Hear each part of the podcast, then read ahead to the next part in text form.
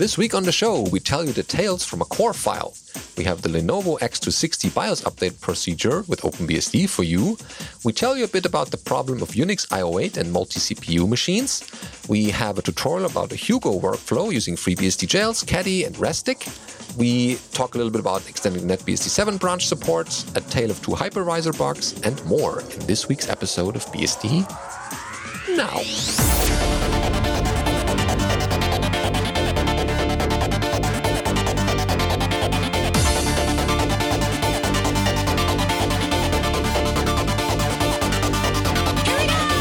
BSD Now, episode 346 Core File Tales, recorded for the 15th of April 2020.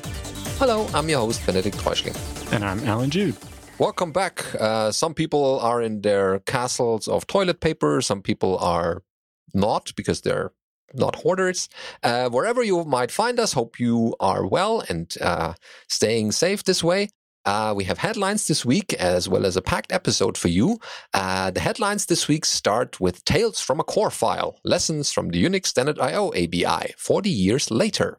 Uh, so this is from uh, noted Illumos developer uh, Robert Mustacchi. And he says, on the side, I've been wrapping up some improvements to the classic Unix Standard IO library in Illumos. Uh, Standard IO contains the classic functions like fopen, printf, and the security nightmare getS.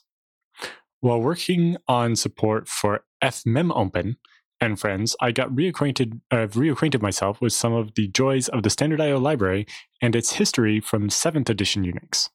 With that in mind, let's dive into this history and some mistakes not to repeat. While this is written from the perspective of the C programming language, aspects of this apply to all other languages. So, first, ABIs, or sorry, APIs and ABIs. Before we dive into discussions of the standard IO ABI, let's first talk about APIs and ABIs. In programming, many people talk about APIs. APIs define how a program can call into some other piece of code.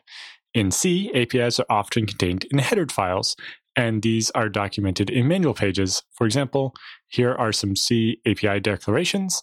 You know, uh, extern int fstat, which takes uh, you know an int and returns a struct stat or whatever, or uh, fputc takes an int and uh, a file pointer. The API names a function uh, and describes the type of the parameters and the return value of the function. These declarations and dependent headers are all that one needs to write a C program. While the API is enough to write a program, when the compiler and linker get to work and you actually run your program, you need to rely on something else the ABI the application binary interface. Uh, describes a lot of aspects of the program that are required to have it run. For example, when you call into libc, where are the arguments found? Are they found on the stack? Are they found in registers? The ABI also describes certain things like how many bytes uh, an int is and how should one lay out a structure with padding and so on. Now, a large amount of ABI is standardized in different documents for a given platform. For example, many Unix based systems follow the System 5 ABI. This ABI uh, defined many aspects of systems such as ELF, the executable and linkable format, and dynamic linking. Portions of the ABI were relegated to processor specific parts. These describe the use of registers, the alignment of types, and more. Some of the more interesting examples are the AMD 64 System 5 PSABI or the RISC-V PSABI or the procedure call standard for the ARM 64 bit platform. Um, these documents don't describe everything one needs. For example, while Linux, Illumos, and various BSDs all use the same AMD 64 calling convention and ELF based binaries and libraries, there are many things that each system uniquely defines. For example, let's compare struct stat between Illumos and OpenBSD. I've placed the two side by side, though I'm trimming out a bunch of the preprocessor macros and so on. So on Illumos, you have um, the device and then the inode number, then the mode, the number of links, UID, GID, etc. Whereas on OpenBSD, the mode comes first, then the device, the inode, the number of links, UID, GID, etc. Uh, so they just change the order of the first three arguments around. Um, and then there's a couple other differences as well, including the uh, OpenBSD has the concept of flags. FreeBSD uh, similar, whereas Illumos does not. OpenBSD also has a birth time for a file as well.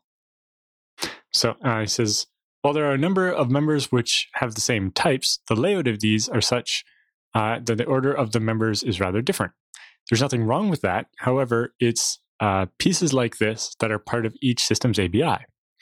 While these differences may fi- uh, may seem a bit, a bit mundane at first, uh, when you start to go further afield from Unix family systems and start, you know, to contrast with Windows, the differences are much larger. For example, the long data type is 64-bit, uh, or long data type on 64-bit Windows is a 32-bit value, whereas it's a 64-bit value on the Unix family. You know, so the variable type can mean something different depending on the platform. Uh, so then we get into backwards compatibility. You might reasonably ask, why do we care about the ABIs? Well, one of the areas where ABIs are quite important is in backwards compatibility. In this case, backwards compatibility refers to the ability for today's systems to run software that was compiled in the past. If that future system can run the older programs, it is considered to be backwards compatible. A common example is how you can play your GameCube games on the Nintendo Wii. Uh, different systems value backwards compatibility in different ways. Windows is famed and cursed for its backwards compatibility. One can run old software that targeted Windows 95 on Windows 10. Apple takes a different view entirely, and they generally drop compatibility after two or three major releases. Linus Torvalds long instilled the rule of not breaking user space in the Linux kernel, which is a similar edict about backwards compatibility for user applications. The Linux kernel doesn't have a stable API or ABI for drivers. In Illumos, we generally value maintaining a stable ABI over time so that way older software will continue to work. Maintaining this backwards compatibility does come with some costs and sometimes requires that you put forth more effort to deal with it. However, if every major update meant you had to rebuild all the software for your operating system, you can see how frustrating that would be. Illumos isn't the only system with this property. A lot of other software is also known for valuing backwards compatibility. A notable example is the GNU libc. Uh, you might ask, what does all this talk of backwards compatibility have to do with this ABI? The two are pretty closely related. Uh, take the struct stat example above. When a C program is compiled, the offsets of the members of a struct become party to the generated library or binary. If a new member were inserted in the middle of the struct, that would change the offsets of all the subsequent members and would mean the older program would access the wrong item. The struct stat also shows another challenge with the ABI. If you look at the way that a program often uses it, it looks something like this. So they have a, a void function called foo that takes a path, and then they call stat on that path and put the result into a struct stat. Then they print out that struct mode, and that will be the permissions on that file. Here, the application is declared the stat struct on the stack. This means that the size of it is known at compile time and used. If we increase the size of the structure, we run a program compiled using the older uh, binary uh, with the smaller size of the structure, the stat call would write beyond the space allocated uh, on the structure on the stack and overwrite the next variable and cause all kinds of havoc. With all this in mind, there's a lot we can learn from standard I/O, and in particular, what not to do. So the uh, standard I/O was introduced in the seventh edition of Unix. Uh, many aspects of this original version of standard I/O are the same today. Uh, the files um, pointers and fopen, getc, putc, and even standard in, standard out, and standard error were all there. Even that. Uh, the now common header file standardio.h was introduced originally, uh, and then. Uh, from there, it soon entered into the lands of BSD. The second BSD release in 1979 actually contained its own implementation of a small part of standard I/O. However, uh, by the time BSD 2.9, if not earlier, it ended up with a version of standard I/O that looked pretty similar to what was in 7th edition. Eventually, the folks at Berkeley wrote their own version of it, and you can see that most clearly in the 4.4 BSD version. Illumos, due to its heritage from Solaris, was a combination of BSD and System 5 Release 4. Um, an interesting side effect of this is that we can track most of the implementation back to the original uh, System 5 Release 4 release.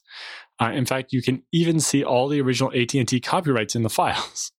Many parts of the code look similar to the corresponding version in 7th edition. Many of the file names are even the same.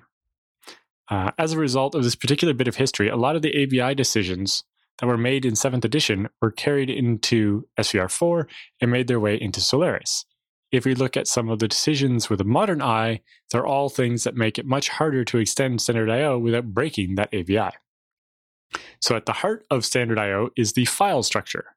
Um, we'll look at a portion of standard I/O.h from 7th edition Unix, and we can see that it defines the buffer size as 512 bytes and the number of files as 20.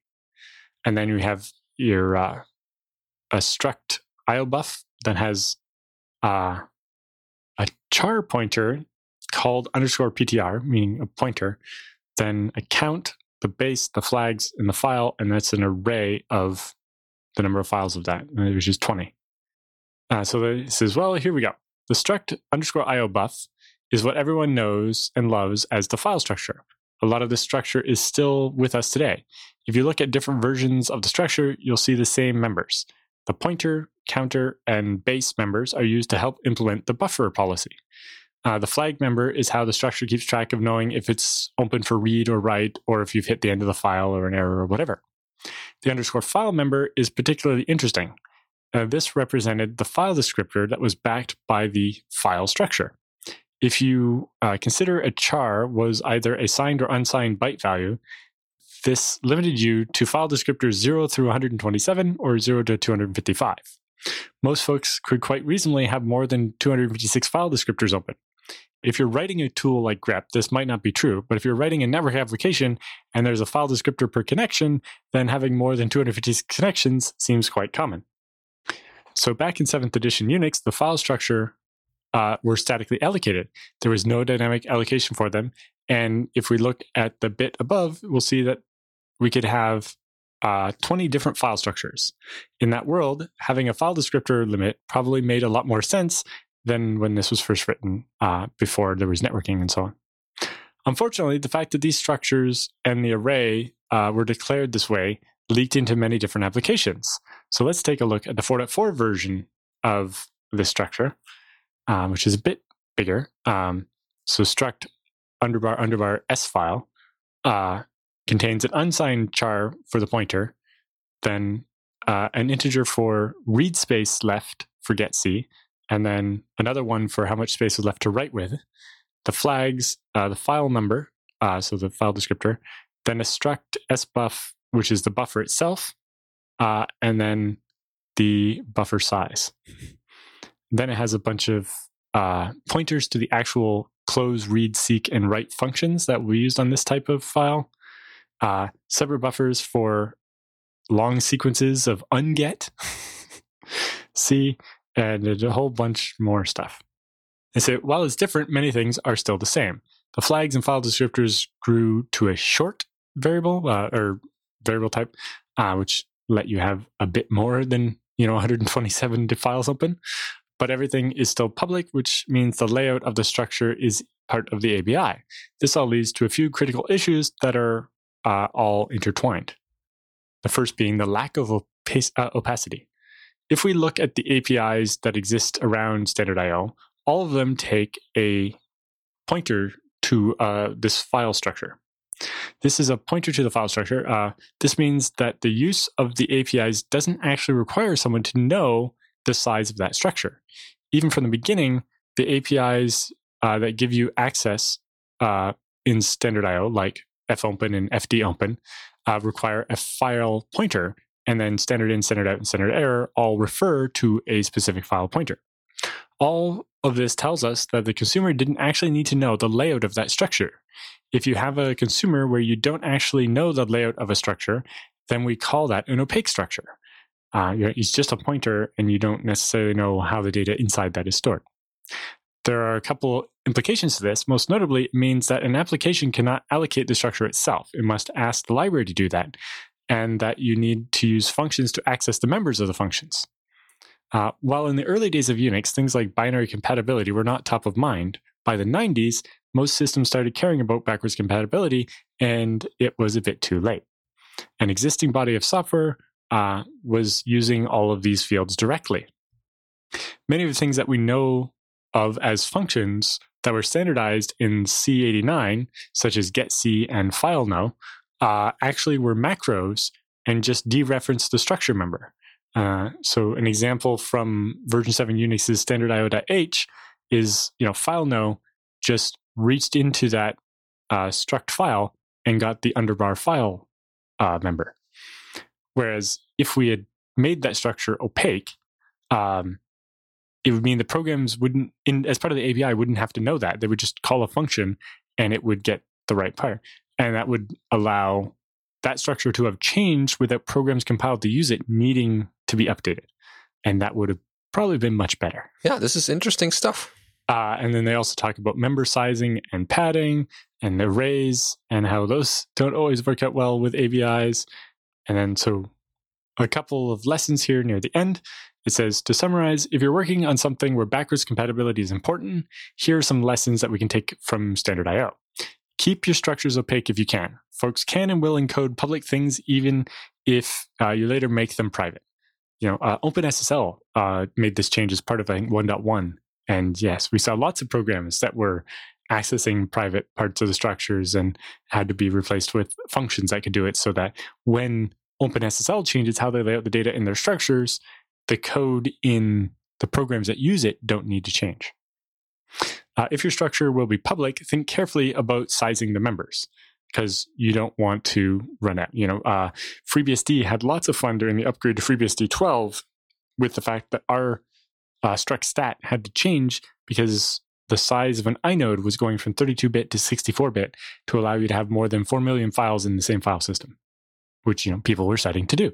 Uh, and so you know that was a big breaking change that caused problems in a bunch of places especially certain programming languages like rust and jruby where they were directly accessing that struct and compiling in their knowledge of it as part of the ABI rather than uh, using you know libc to do it and and having it be opaque mm.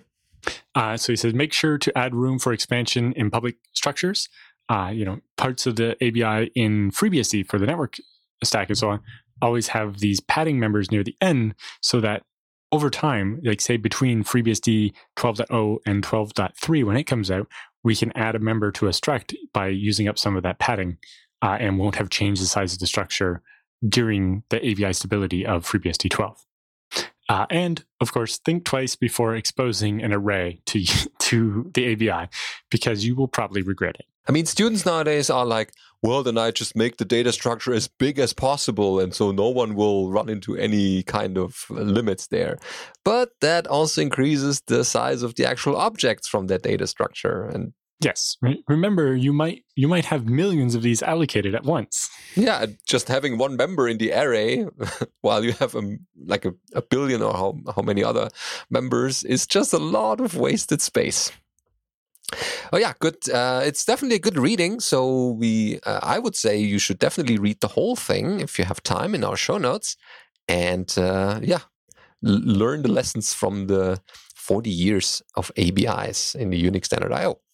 I love the little quip at the very end. He says, Still, I find it helpful to remember that Roger Faulkner, a man who had to suffer with more of this than anyone else, w- was fond of saying, that code came from New Jersey. I mean, it's difficult to to kind of imagine how long your software will live. Well, yes, I'm sure when they made that struct with that, you know, where you could only have 255 files open, that they were not expecting that, you know, people would have files that were tens of gigabytes in size or terabytes in size, and and that the software would live that long. Yeah, well, even you know when if you were Kirk and you're writing UFS, are you really thinking that somebody's going to someday try to put 4 million files in one file system? Mm, yeah, that's just unimaginable. Okay, um, a little bit more practical things in our next item is updating the Lenovo X260 BIOS with OpenBSD. So this is a, a fairly straightforward tutorial. Uh, starts off uh, with uh, my X260 only runs OpenBSD and has no CD driver, but I still need to upgrade its BIOS from time to time. And this is possible using the ISO BIOS image. First of all, you need to download the BIOS update bootable CD from the Lenovo support website. Uh, then you need to install the geteltorito utility with uh, doas package underscore add geteltorito. Then you extract the bootable image uh, from the ISO file. It's another doas uh, from uh, geteltorito dash uh, lowercase o, uh, the bios.img, the image file, two downloads, and then the name uh, .iso. Right. So it's writing out bios.img by extracting it from that ISO. Right. Yeah. It's not uh, source and target. It's both uh, one uh, extracting from the other. Okay. So you can see the output there uh, that the image has been written to the file download slash bios.img. And this is what we're going to use next, the next command, where we will copy the boot image onto a USB stick uh, with a doas, with a DD. Be careful with DDs, with the IF and OF, not to overwrite any other important parts of your disk. Yes, and make sure you write out to the correct disk. Yeah. so you take the uh, uh, bios.img as the input file, and the output file should be your uh, destination CD or USB stick, more like. And once that is done, you reboot the system, hit enter on the logo screen, and F12 to get the boot menu uh, and select the USB stick there. Then follow the wizard, and you're done. When you're back in OpenBSD, you can then check that the BIOS is now updated with uh, call to dmesg and then uh, grep for the BIOS and uh, maybe a version string or something, and then you should get uh, the one that is in the uh, updated, uh, well, in the update utility file from the website. Nice. Yeah, straightforward, not too difficult. Of course, there's always a risk. Yes, if you lose power during the update, and yeah, uh, things might go wrong. But so far, so good. This is fairly straightforward and easy to do.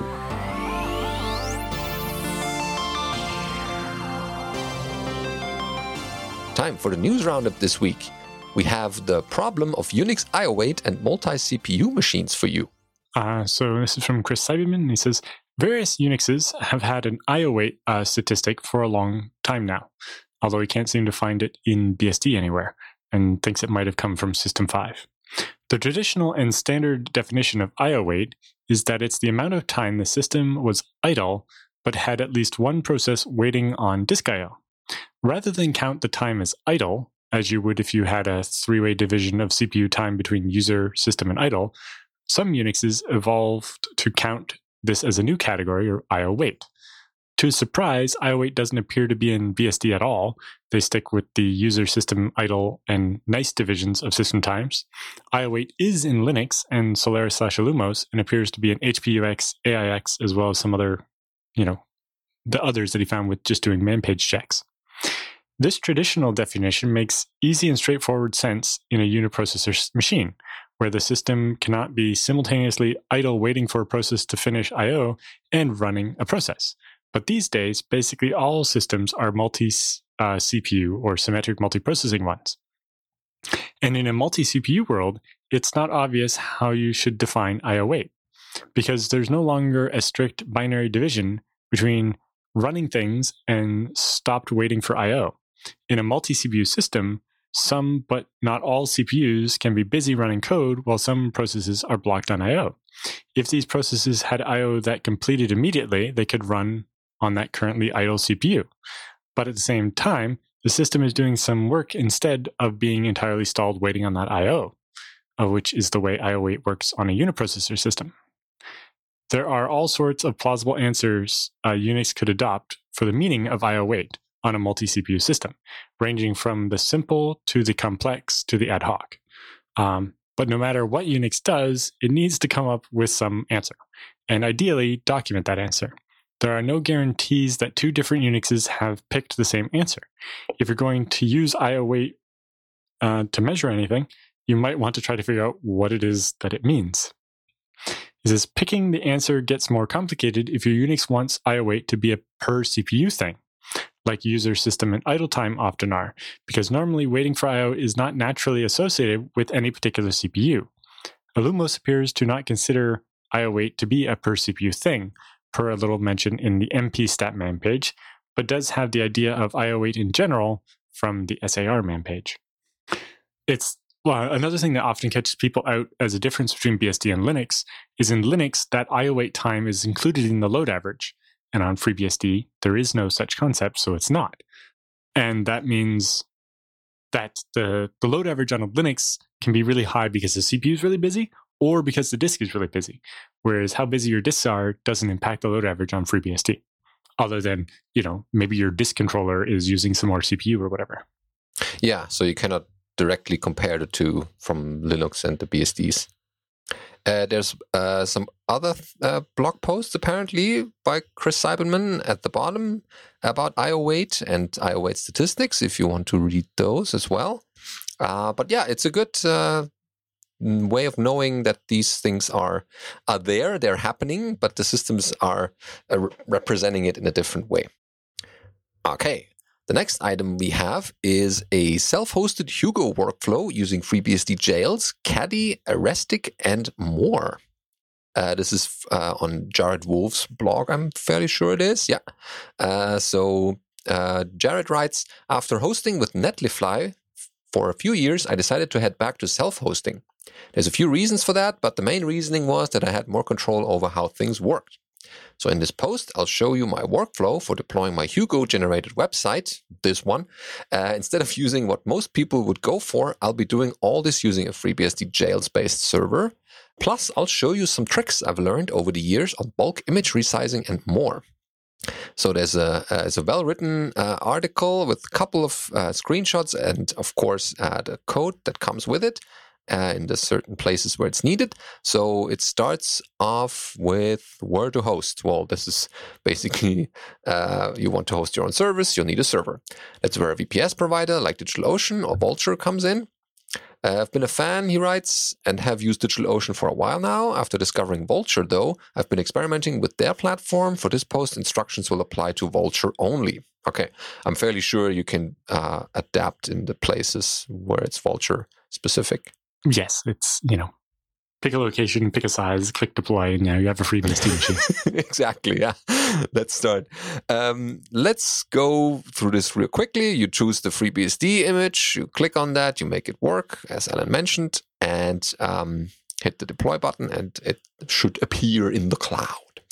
Then you set up your FreeBSD server with Bastille. Uh, this is basically um, Bastille is uh, a jail manager, basically. Yeah. Um, so we're going basically you you set up the box, you can SSH into it, and now you're going into the actual uh, configuration. Uh, here we uh, start with a few important bits using package. Uh, you do package install Restic, rsync, and Bastille. Uh, we're using Restic for backups, rsync for transferring files, and Bastille for the jail setup. Uh, there's a bit of section for pf.conf for um, you know blocking things and letting things through the firewall. This is all uh, fairly straightforward and not part of this uh, how-to too much. Uh, uh you, of course, you enable the PF and start the service. Uh, then you set up the Bastille networking interfaces. Uh, this is LO1 here for the loopback into the jail. Well, they're renaming it to Bastille Zero so you can tell what it's for. Right. So that's a more recognizable name. Then you start uh, Bastille service as well. And uh, ah, you create a, a caddy. Bastille create caddy 12.1 stable with an IP address of choice. And then Bastille start caddy. I never used caddy before, so I'm kind of excited what it is. Uh, then install caddy. Oh, you need to manually fetch it, or why is that necessary? There's no port yet, or what? Uh, for whatever reason, you fetch it. Uh, you get then to extract that one and copy the locations, uh, uh, copy that uh, those files to use a local bin, and then create a caddy user to run this on with user bin uh, as bin no login as login, so that this is just a daemon. And then you do package caddy install ca root nss to get the certificates here.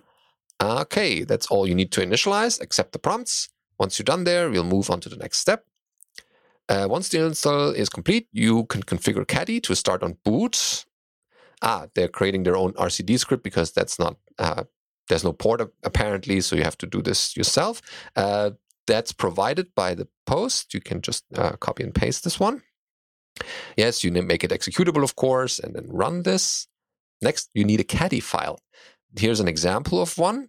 You say basically TLS uh, hello at jaredwolff.com in this case, uh, you, lo- you, define a log location and the root where this uh, web directory should be shared, gzip and log standard error. Okay. Yeah, the options are all explained. In yeah, further down the list here is after you edited the caddy file, you copy the caddyfile.conf to use a local etc. And you should now redirect your DNS to the server IP. That way, Caddy can uh, generate and fetch the correct certificates. Then start Caddy itself with Bastille service Caddy Caddy start. Is that an extra Caddy there? Ah, no. One is the jail, one is the service. Okay. it's kind of confusing. For a tutorial, maybe you should have named it Caddy Jail. mm. But okay, we got it. Um, for people like me who are confused, Caddy is the name of the web server for the Go community, apparently. Oh, I see. Okay. So it's it's the HTTPD that they're wanting to use. Mm-hmm.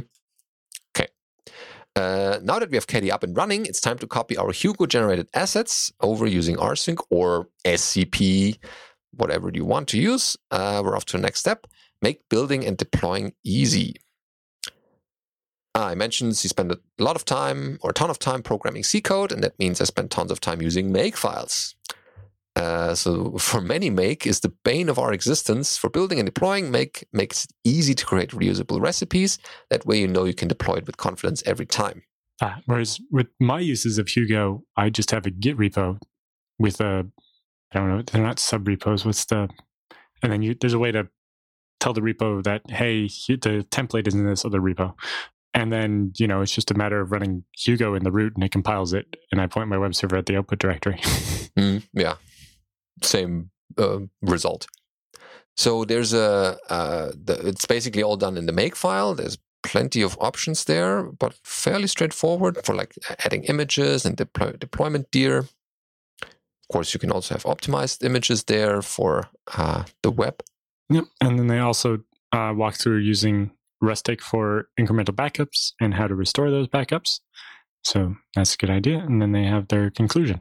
The conclusion reads that after you've done all the backups and it's up and running, uh, we've covered a ton of ground on this post. Uh, we've learned how to deploy your own server using Vultr, uh, use Bastille to create container like jails, set up Caddy to serve static file assets with TLS, deploy the files using a fairly simple makefile and rsync, backup after every deploy using Restic. And in the end, we have a robust, secure, and simple platform for hosting static files and services. Stay tuned for uh, there are more posts like this coming your way soon. Okay, we'll check back. And in the meantime, uh, there are other posts as well, or just try out the uh, tutorial for yourself and see uh, how it went.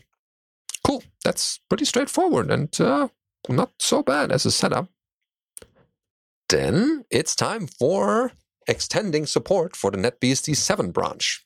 Uh, so this is from earlier this week or last week, I guess.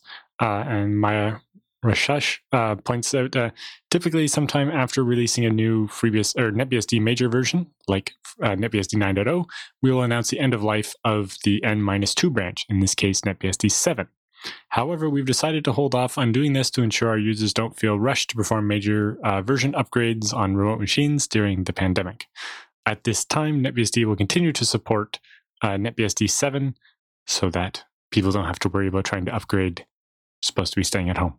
So a little bit more time to breathe.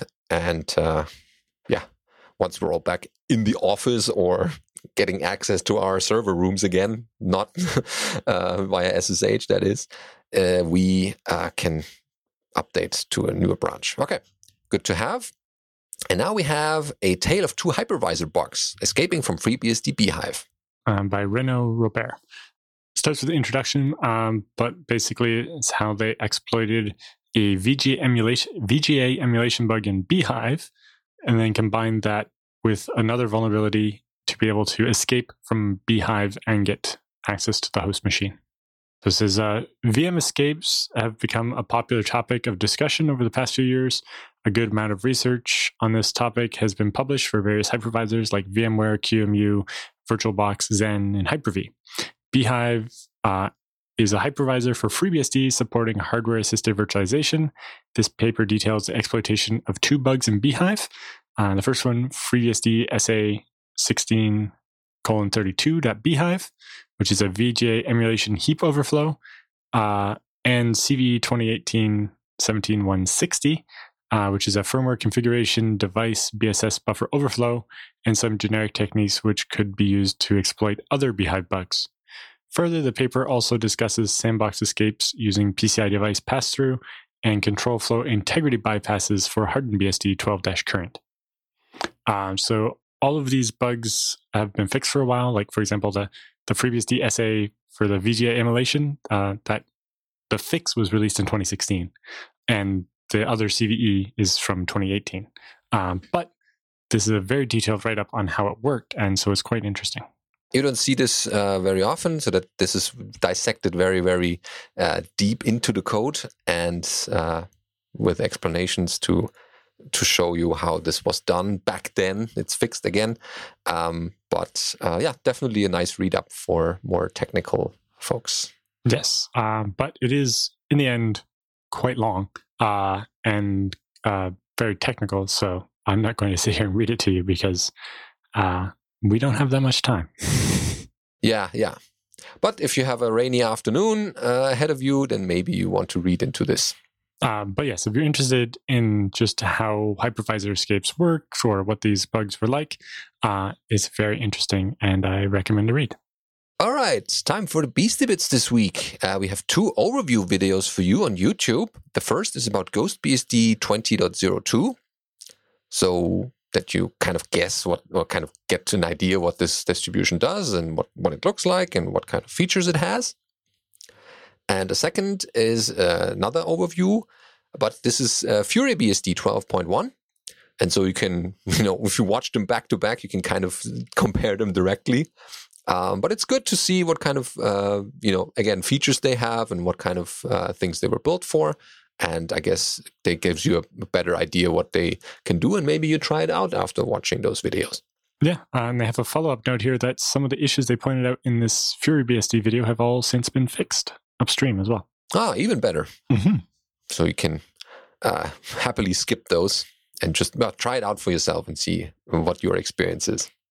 Uh, then we have a more uh, release kind of announcement. OS 108-90 AMD64 Mate has been released. So this is a distribution of NetBSD, if I remember correctly. Uh, yeah, we haven't covered it, it um, very often because they refer to the NetBSD guide for installation, so it must be some derivative. Right, we've talked about it before. Uh, I just don't remember what uh, about it was. Yeah, it must have been a while.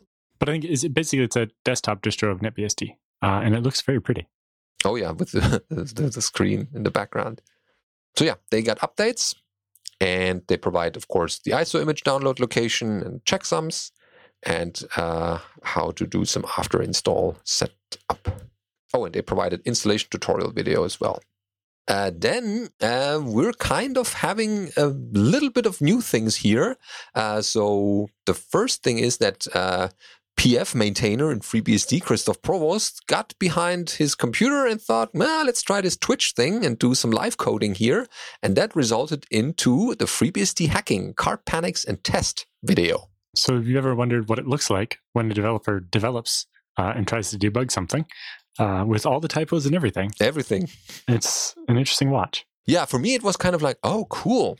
I mean, I didn't understand all of it, but it's kind of like, oh, this is the tool he's using. And oh, I didn't know this command line. And oh, this switch is new to me so yeah, and the interaction is definitely there with the community and the people who logged in during the live broadcast.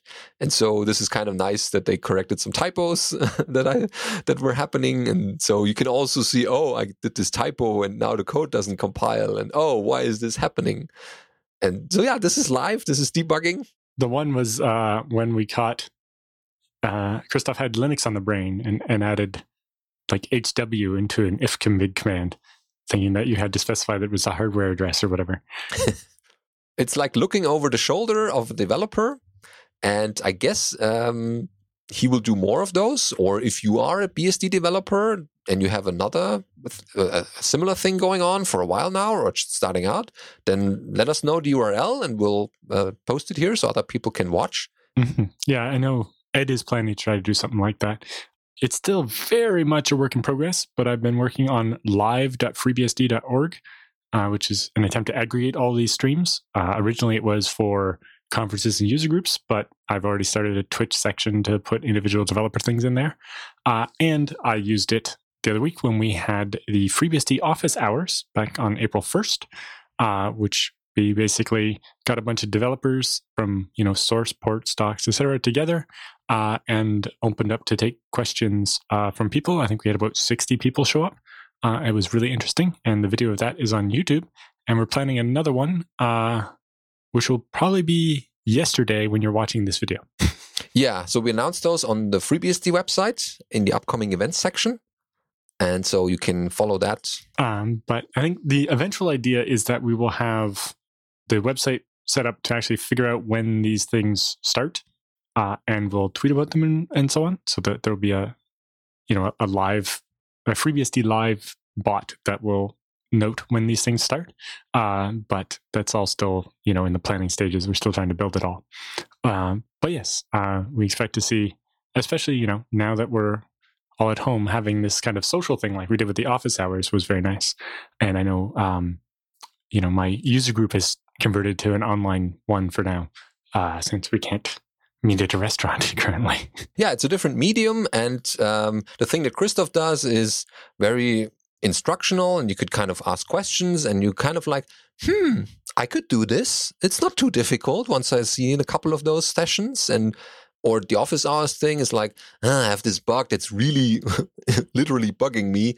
I want to have someone look at it and actually tell me whether it's a, a, big problem or they can fix it or just give it attention.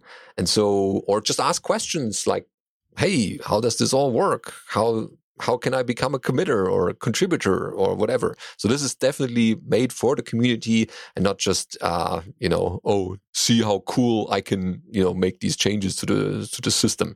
This is basically for the community and for learning and educating the people so that they become developers as well one day. Yeah, and I think um, from the FreeBSD Foundation is working on setting up a wiki page for the upcoming office hours so that people can start uh, maybe putting in their questions ahead of time so that we can have nice answers for them too. Oh yeah, also good idea. So yeah, stay tuned. This is still uh, in the in the making. We're probably adjusting a couple things here and there, but you can kind of see what kind of overall concept we're following. Yeah, you know, as we talked about in that first one, uh, at some point we might have 20 minutes of the hour set aside for someone to do a tutorial type thing or something, uh, or uh, we've also talked about maybe using Mumble to have breakout groups so that wouldn't have video or whatever, but allowing people to break into smaller groups to actually focus on, you know, a specific topic or something. And, you know, we're definitely open to any other ideas people have. Yeah, it's very dynamic. It depends on the people who are there from the developer side and from the community side. And so we're kind of excited how this thing is, is going and what kind of things will come out of it. And um, yeah, definitely let us know how you uh, think about this or if you have your own Twitch channel where you do this like two years already or so, um, then we'll be happy to um, mention this in the show. Yeah, I think there's at least a couple other like port people I've seen doing Twitch once or twice. I know Steve Wills has done some stuff, although I don't know if it was actually development or if he was just using OBS on FreeBSD to stream something else. But if uh, people have stuff, I'd be willing to bake it into the live.freebsd.org thing. And eventually the idea would be that would provide people with alerts when people go live so that, uh, you know, if you're looking for FreeBSD content, you'll be able to find it. Live and can uh, interact in, in, in, ways like uh, asking questions or, oh, by the way, there's there should be a comma there in this function, uh, whatever it is. Yeah. So stay tuned for more and uh, drop into the next office hour or uh, Twitch stream.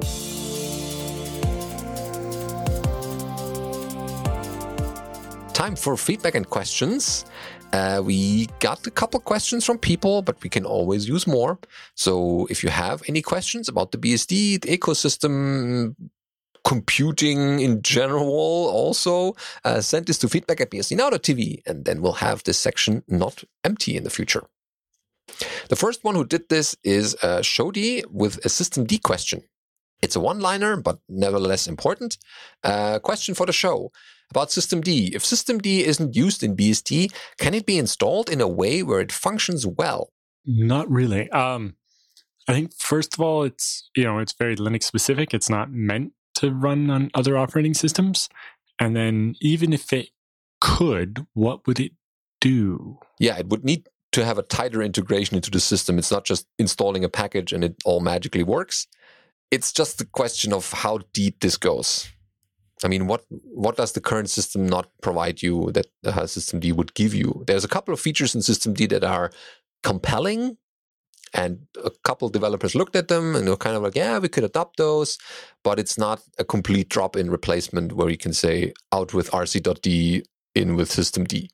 So it really uh, is not that um, BSD specific. It's built for Linux and it works on Linux. So far, so good and uh, it would take a significant effort and maybe some uh, rewrites or let's say I wouldn't say detours, but some let's do this thing differently on the BSDs. My impression is that Systemd is very tightly integrated with Linux, and it would be a lot of work to make it be able to run on FreeBSD. And then I don't know what you'd want it to do once it did. There were discussions in the past about uh, changing RC.D systems with something else. But at the moment we're using this, it works. It does its thing for a, number of releases now, many years. And so um, some people don't have the need or don't see that the features that Systemd provides are compelling enough to switch or to make these adjustments as well in the BSDs. Could all change in the future, of course, um, but it always takes um, someone who drives this, who architects this, who designs this, who implements this, uh, so that people can play with it and adopt it eventually. But definitely, uh, thanks for that question. And uh, yeah, if people want to chime in or have some other um, comments about this, then definitely let us know. Uh, the next one is Ben with a question about Geli and uh, ZFS or GPT as well. Uh, goes like this. Uh, dear Alan, Benedict, and JT, thanks for the nice podcasts. You're welcome. I find a lot of interesting things on bsdnow.tv. I have some questions for you. Sure. I have a laptop uh, with one SSD. I have installed FreeBSD 12.1 with ZFS and Geli. These days, I decided to move the installation to a bigger SSD. My first thought was to copy the data with DD, but I have heard that encrypted disks do not do well with DD. I tried cloning the disk with a disk duplicator and Orico external SATA to USB docking station, but with no success. On reboot, I get gptzfsboot, no ZFS pools located, can't boot. Mm. I searched the net for any solution uh, to this, but all proposed I could uh, find to repair with gpart to enable the Geli partition with geli configure dash g. I did not it did not help. Do you have any idea how to quickly clone an ssd with zfs and Geli? Cloning with dd should work. It's the resizing that'll be a bit touchy but that's after, that's separate from the cloning. So when you if you just dd the whole drive to the new disk it should still work. Uh, and it's just when you do the gpart resize, you'll have to do a Geli resize. So the Geli metadata moves back to the correct location at the end of the partition. But if you just dd the whole disk, the partition would still be smaller, the size of the original disk. And so it would still be in the right place. Your other option, obviously, is to, you know, connect the second disk with that external SATA to USB docking station uh, and, you know, create a new pool on it uh, and ZFS send from the first disk and receive to the second disk, uh, and then you know duplicated the data that way. Yeah, so this should work. Seems like that's what they tried in the next question. So, mm-hmm. uh, yeah, second goes. Uh, I tried to ZFS send slash ZFS receive the whole data from the source SSD to another machine, or have enough storage with ZFS send and receive on the receiving side, I wanted to have the data in certain data sets, uh, like zroot slash temp slash from underscore SSD. But I had a problem. On the sending side, the pool is named zroot, and on the receiving side, it is the same. Uh, on the receiving side, it asked to replace the existing data sets. Where did I go wrong? Ah, so in this one, they were doing ZFS receive to zroot slash temp slash from underscore SSD. And it was asking, do you want to replace that from underscore SSD data set with this zroot dataset. Likely all you want to do is when you do a ZFS receive for a not incremental, you want to indicate a dataset that doesn't exist yet. Uh, so in the ZFS receive command, you would have done zroot slash temp slash from underscore SSD slash zroot, which doesn't exist yet, and then you wouldn't have got that error. Isn't there also an option to strip out the pool name or something in this in the receive or something? There is a way to do that as well. And then that would end up with you know zroot slash temp slash from underscore ssd slash whatever your data set was called without the pool name included. Uh, yes, there is also an option for that. Although, again, in this case, that wouldn't help because the from underscore SSD is this empty data set you created uh, and is asking, do you want me to overwrite it? And uh, I can understand why you got scared thinking it was going to overwrite the entire Z pool, but it was only talking about overwriting the from underscore SSD data set because it exists. Uh, so in your ZFS receive command, when doing a full receive, you want to indicate a data set that doesn't exist yet, and it will create. Yeah, and that should not be uh, giving you scary messages. Okay, third question or proposal. Uh, one proposal for the podcast. Can you please invite more BSD developers to tell their story, how they started with BSD, and possibly to give advice how to start coding with BSD or different coding languages? Uh, I hope it will influence younger people to start using and contribute to BSDs. Yeah, so uh, we tried um, scheduling interviews. We just do double episodes in the last couple months. Uh, that made scheduling a bit difficult, but we definitely try to get back to people and, uh, hey, you haven't been on the show for a while, or you haven't been on the show at all. And just drag them before a microphone, and before they know, we hit record and we ask questions. We'd like to do more as well. Uh, scheduling is a bit difficult, but working on it. Luckily with the situation nowadays a lot of people have video cameras and recording equipment at home. Uh, so that might make things a bit easier. So we're working on this and we'll try to hunt down a couple more people because we also want to hear their stories and their uh, what they're working on at the moment or um, you know how they got started with the bsds this is our uh, in our, always our first question we ask so yeah, thanks for that feedback, and hope you got your uh, pools uh, copied uh, after this, and uh, you can continue on the new uh, disk. All right, and then we have Stick with a do-it-yourself NAS question or well input. goes like the following: Hello, BSD Now. Thanks for the show. Oh, you're welcome. Uh, I have been with you from the start and really enjoy my weekly dose of BSD rated news. Yeah, see, you cannot get it without it. That's how I how I started, and yeah, see where it got me. Um, okay, thanks for enjoying that and the feedback. Um, I have a question. Besides buying a FreeNAS Mini, do you have some recommendations for a do-it-yourself NAS solution? Hardware-wise, should there be a combination of SSD and NAS drives be involved? Uh, software wise, I know ZFS might be the way to go, but would NetBSD or Dragonfly be an option? So, hardware wise, the FreeNAS forums uh, have some pretty good sticky posts about picking the right hardware, including, you know, the the non-RAID HBAs you can get cheapest off eBay and reflash to be the right kind and so on. The IT mode? Yeah, to get the the regular initiator mode, not RAID mode, um, and that kind of stuff. And also, you know, lots of discussion. Um, also, uh, servethehome.com is a forum for people with home labs and stuff. Always has, uh, you know, any deals anybody finds on, you know, these particular hard drives are the best cost per gigabyte right now and are reliable or whatever. Um, so, your question of mixing SSDs and NAS drives, that will depend a little bit. You have to run FreeBSD current, I think, in order to get the new uh, special VDEVs feature that lets you put the metadata on dedicated SSDs and the regular data on hard drives uh, to actually try to get some value out of that, um, short of using SSDs only as a cache. For that configuration, you need at least mirrored SSDs, obviously, because you know if one SSD dies and there goes half your metadata, the rest having the data isn't very useful if you can't figure out which file the, the data is for. But yes, so a mix of uh, SSD and NAS drives can be useful although unless you're using very cutting edge versions of ZFS, uh, it can be a little harder to take advantage of those. Depending on your use case, you might not want to build for that feature yet. Like you might buy a chassis that can hold a bunch of SSDs, but maybe don't buy the SSDs until you can actually use them because you'll get a lot more SSD for the same money by the time that happens. Yeah.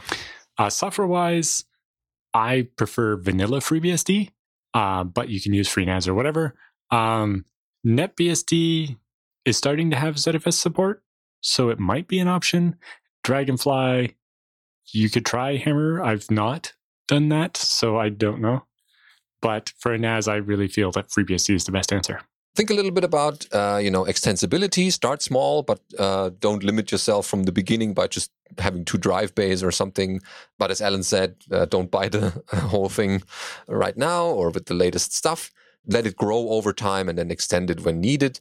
And then you have different options, cheaper prices, and um, the NAS grows with you. And you, at the beginning, if you're not putting some productive data on it, you can just try out different distributions and do some maybe ZFS send and receives. So that way you get into the whole how would this work later on when I have it in full production mode. And then once you have enough experience with it, then put the real data on it and then run with that. Okay, I hope that gave you some pointers. And uh, yeah, good luck with your NAS setup. And so this is uh, the wrap up of our episode. Uh, thank you for listening again. We'll be back uh, next week, of course, with another episode with fresh BSD content. Uh, stay safe, stay home a little bit longer. We'll uh, be over the little bump here, not in our bellies, but uh, flatten the curve is a thing. And so we'll be back and listening next week. All right. See you next week.